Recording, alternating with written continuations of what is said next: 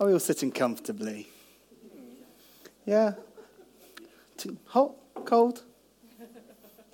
Okay, well, today brings an end to our series on the churches in Revelation, the Calibrate series. So today, the church is the letter to the church of Laodicea. Why do I have the church with the hardest word to say? So I've been saying Laodicea quite a lot. This.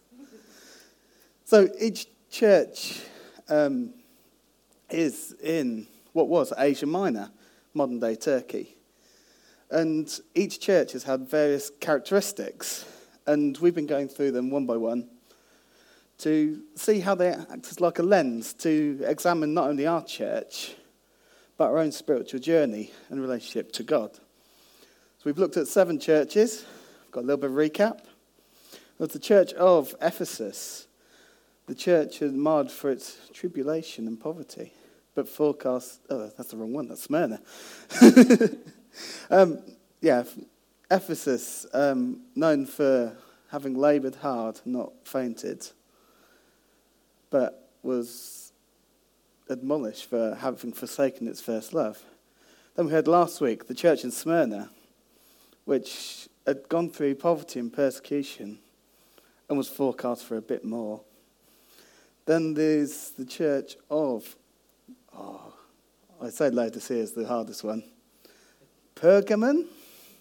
Yeah? Oh, that's what we're going to go for. that needed to repent for allowing false teachers.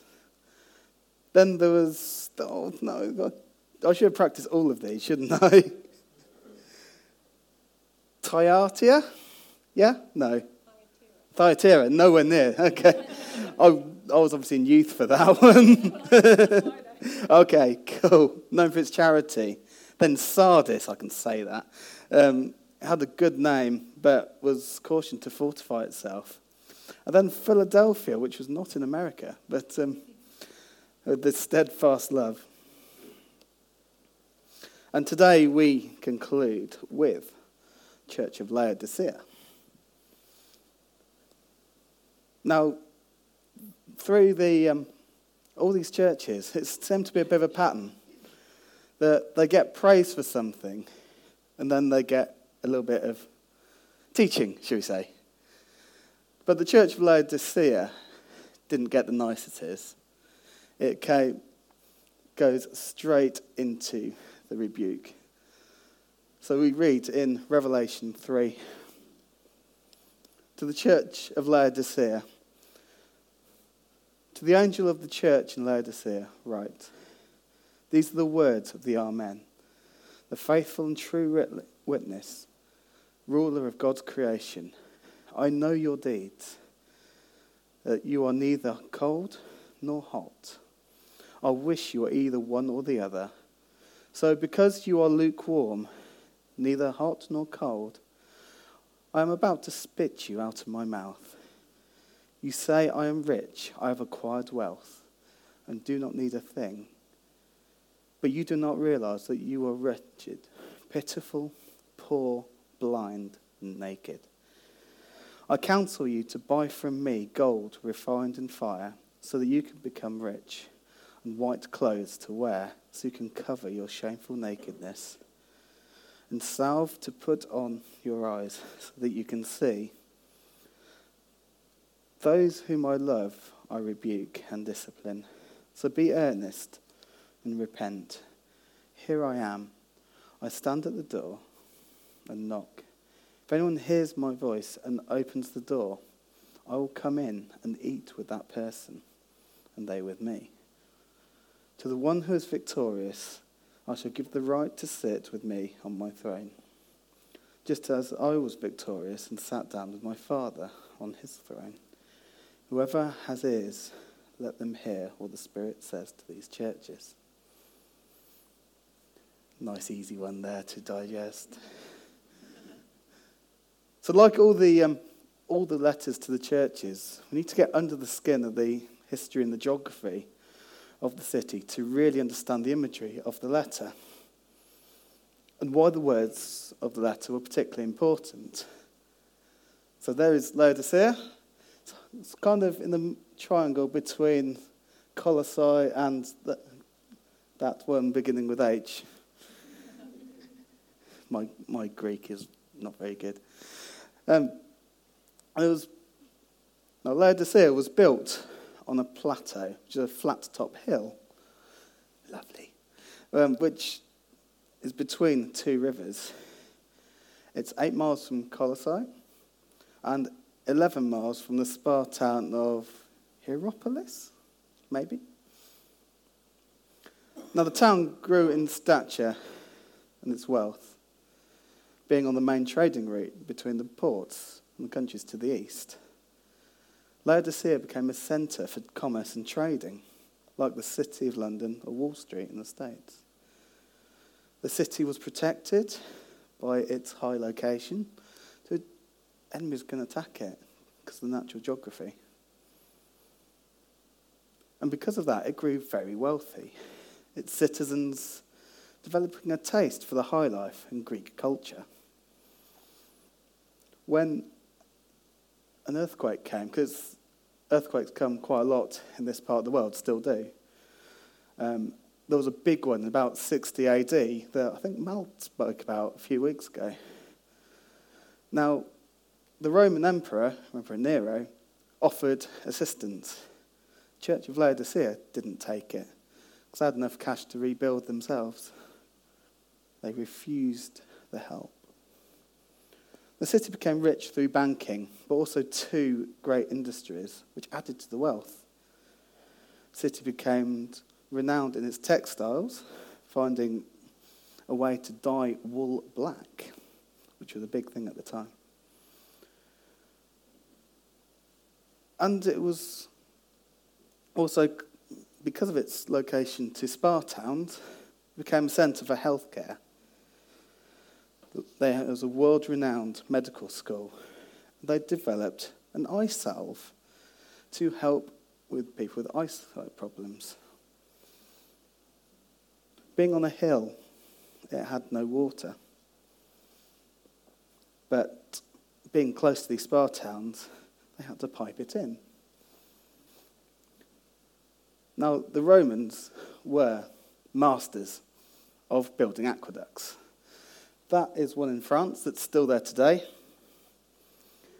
And they built a aqueduct to transfer the cold water from Colossae to, to the city, which had the desired effect of bringing clean water to the city. However, there was no way of cooling it down or keeping it cool. So the water was exposed to the sun, and the beautiful cold water in Colossae became tepid as it was heated by the sun. Now, a similar distance in Hierapolis, I think, it was known for hot springs. A bit like our spa towns like Bath, Harrogate. So people would bathe in it. And I think I'm right in saying you can still bathe in these springs. And it became a tourist base. But the water in Laodicea, it couldn't get the cold water because it warmed up, or the hot water, it cooled down.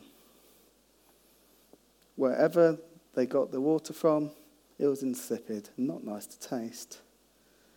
It's helpful to have these images in mind when we look at the message to the church.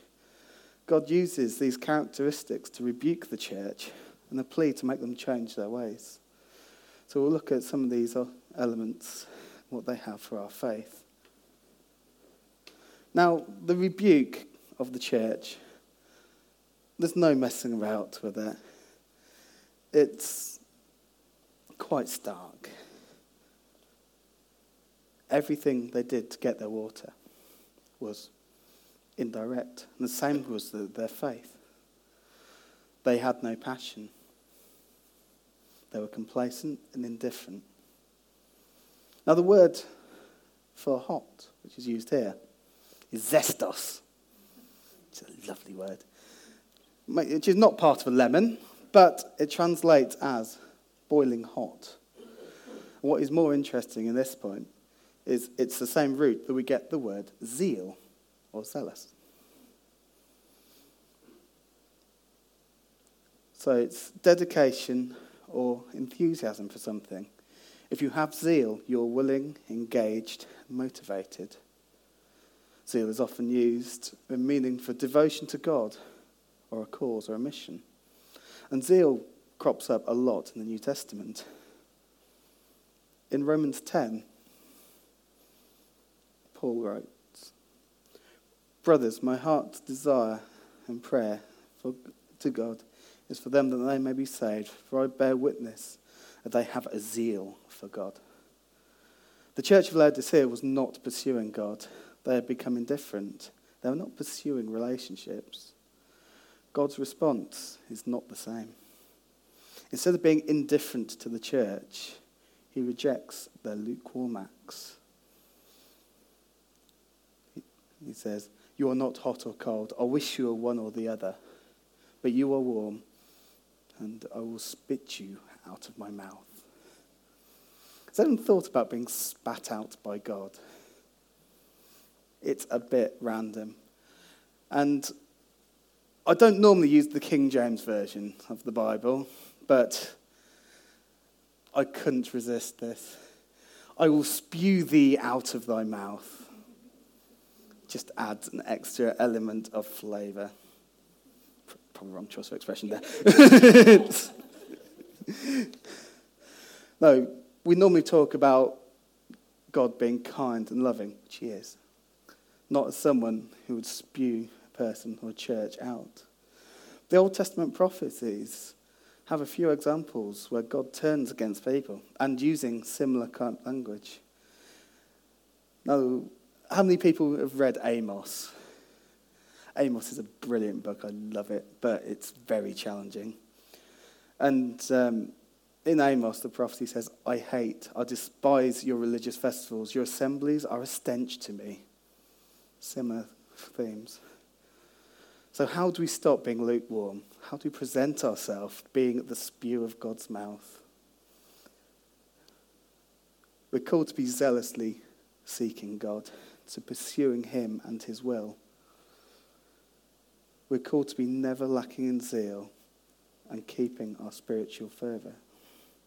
The antidote to being lukewarm without passion is to know God, to seek Him out in worship, to have relationship with Him direct.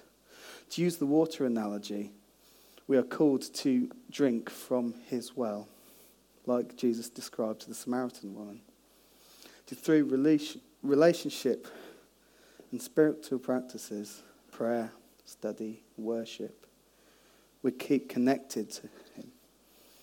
And we have a zeal for our works, so our works don't become lukewarm. Now, unlike the church in Smyrna that we heard about last week, which was a church of poverty, the church of Laodicea was extremely wealthy.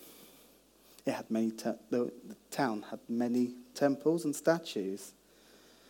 It had a taste for the fine things that wealth could buy.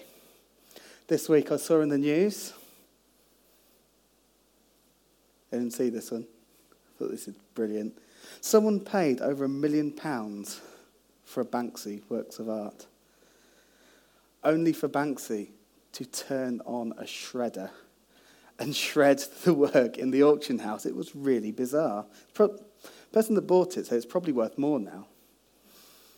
If Banks had been around in 90 AD, the Laodiceans would have bought it. The art of the day was marble, and they bought tons of the stuff marble temples, marble statues. This was a flash church. If it had been around today, it would have the latest coffee machines, the greatest sound system, and the comfiest seats.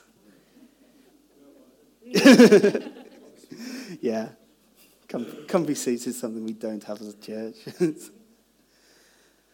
but as I said earlier, the whole city was destroyed by an earthquake. The Roman emperor offered assistance to all the area. Other, t- other cities took him up on it. The, the citizens declined. They rebuilt the city themselves without need of any help. Cash was not in short supply. So, going back to the text, it says, You say, I am rich. I have acquired wealth and do not need a thing. But you do not realize that you are wretched, pitiful, poor, blind, and naked. The church had become complacent and self sufficient. They felt they had everything they needed, but still the rebuke comes. They thought they were materially rich, but in fact they were spiritually poor. In some ways, it would be easier for the church of Smyrna to rely on God because they had nothing. They had to rely on God, keep a focus on Him, because their need was from the day to day. Now, there are numerous references to wealth in the Bible. Wealth is not necessarily inherently a bad thing, but the love of wealth and self sufficiency brings a problem. Possibly one of the most misquoted phrases is um, the love of money is the root of all things evil. Jesus in the Sermon on the Mount said that one cannot serve both God and money. Jesus putting this in the same part of the sermon, he talks about prayer, fasting.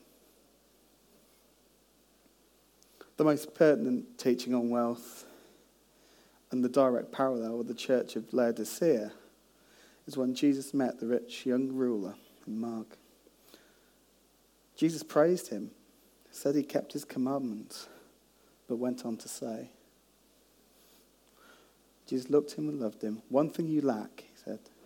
Go and sell everything you have and give to the poor, and you will have treasure in heaven. Then come follow me. At this, the man's face fell. He went away sad, because he had great wealth. Jesus looked around and said to his disciples, How hard is it for the rich to enter the kingdom of God? The disciples were amazed at his words. But Jesus said again, Children, how hard is it to enter the kingdom of God? It's easier for a camel to go through the eye of a needle than for someone who is rich to enter the kingdom of God. The disciples were even more amazed and said to each other, Who then can be saved? Jesus said to them, With man this is impossible, but not with God. All things are possible with God. It's not that Jesus wanted the cash, it's just in living in true surrender to Him. The rich young ruler had it all. He had property, he had wealth, but was not willing to give it up to pursue Jesus. The church in Laodicea was not truly following God because of their reliance of their own money. We live in a relatively affluent country. And in this comparison, we can have self sufficiency. Because our needs are often not as acute as others. In spite of me feeling skint most of the time, I've come to the conclusion that compared to most in most of the seven billion people on this earth, I'm doing all right. If you woke up this morning having more health than illness, you are lucky you're luckier than the million who will not survive this week. And even luckier because you have an NHS that guarantees healthcare. If you've never experienced the danger of battle, the loneliness of imprisonment, the agony of torture, then you're ahead of 500 million in the world. You're here. You're attending a religious meeting. You're luckier than 3 billion people in the world. If you can read that list, then you don't belong to the one billion people who cannot read. We are called to be generous with what we have, but also live a life that's constantly relying in God.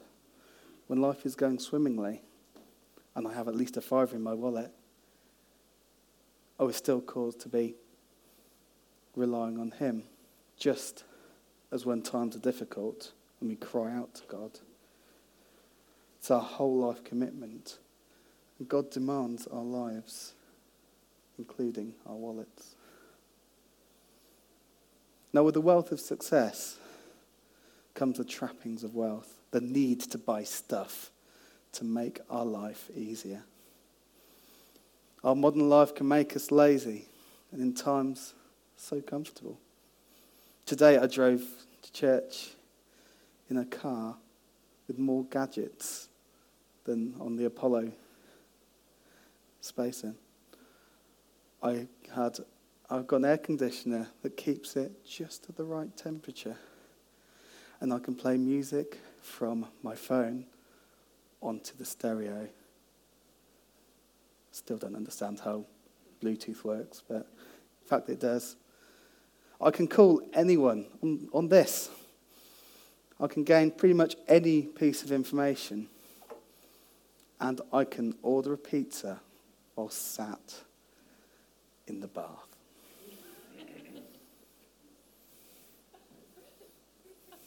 Don't picture that.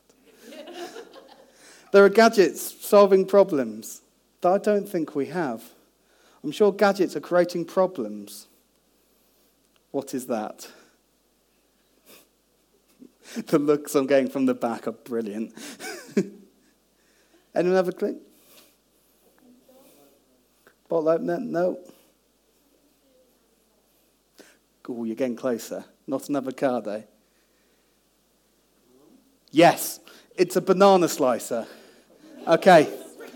No, so, so go back. That's, a, that's the banana slicer. There's only one thing more pointless than this banana slicer. What is wrong with a knife?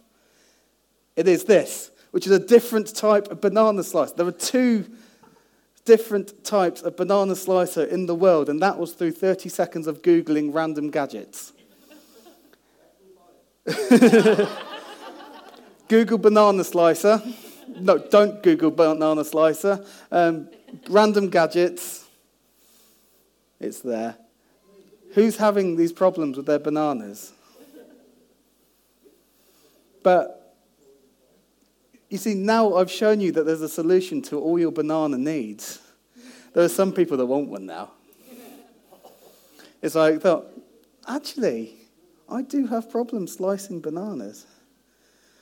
But it just goes to show that there's, we're creating problems for ourselves that we can fix with random bits of plastic.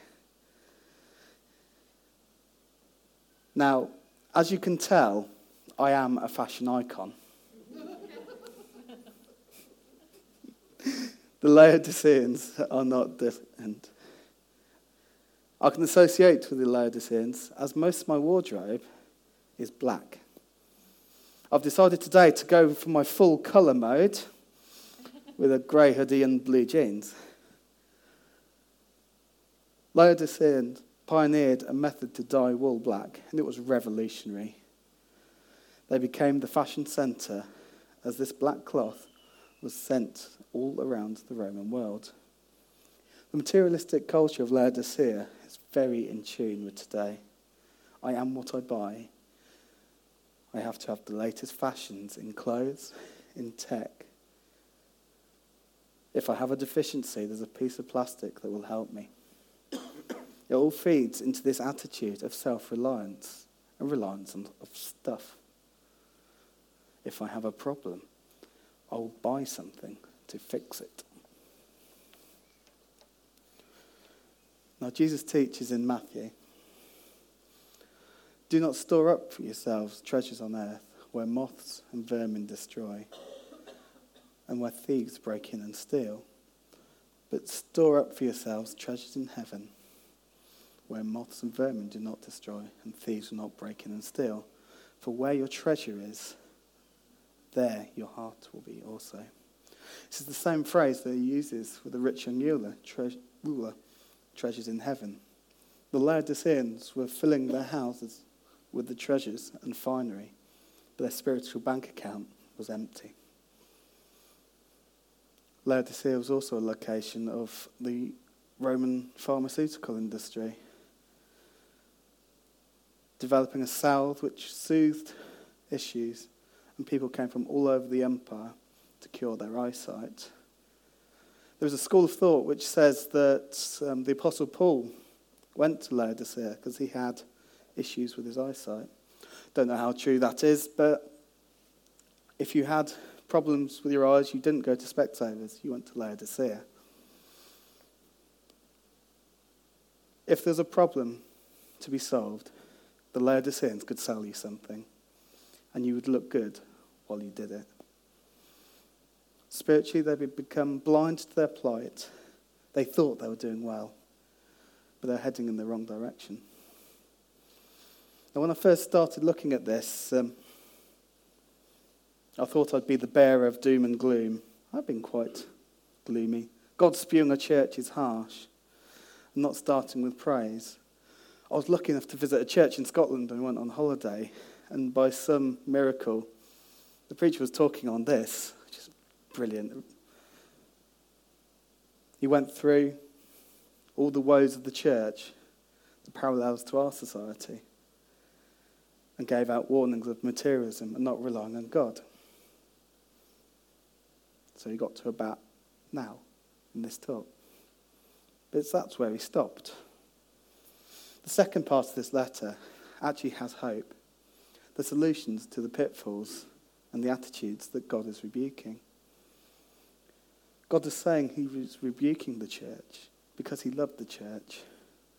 The Proverbs are full of wisdom on disciplining, especially children. God extends an open invitation for the church to repent. Now, repent is a word used in church circles, but it means literally to turn around and go in the other direction. And he uses the same language of his rebuke as an invitation to a better way. To restore the church's issues with wealth. He says, Buy gold from me refined by fire. To overcome their spiritual poverty, they must be first become as gold. They must be refined, endure the heat, to burn off any impurities. To cover their spiritual nakedness, they must let go of their black cloth, and God will clothe them in robes of white. And to heal their spiritual blindness, they must come to Him. The church, God is inviting the church of Laodicea to turn around 180 degrees and repent. He says, Those whom I love, I rebuke and discipline. So be earnest repent. Here I am. Stand at the door. I stand at the door and knock. If anyone hears my voice and opens the door, I'll come and eat with that person, and they with me. To the one who is victorious, I give the right to sit with me on my throne, just as I was victorious and sat down with my Father on his throne. The invitation to God is open. He's there waiting. He wants us to have dinner with him. He sees all our imperfections and he doesn't like it. But what he does, he says, he's calling us to turn away from them, follow him, have that deep relationship with him. Now, the whole of the series, we've been looking at these churches, and we've been looking at them as a useful lens to see how we're doing, doing in our own spiritual life and the spiritual life of this church. We can use these churches to measure ourselves. In some areas, we're doing well, and others need realigning and straightening out. All of this can make us feel overwhelmed, that we're not good enough. But the reality is, no one can truly measure up to God's standards. Like the disciples saying, Who can measure to this? Jesus agrees with them. No one. But it doesn't matter. Because we're called to follow him. God's not looking for perfection. What he's looking for is obedience, to follow him, to know him.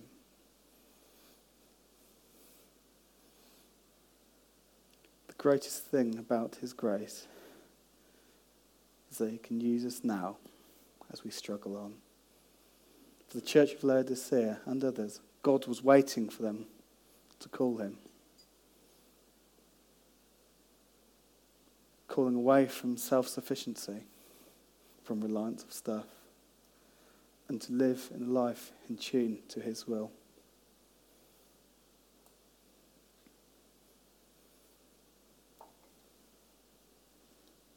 So if you can, let's stand.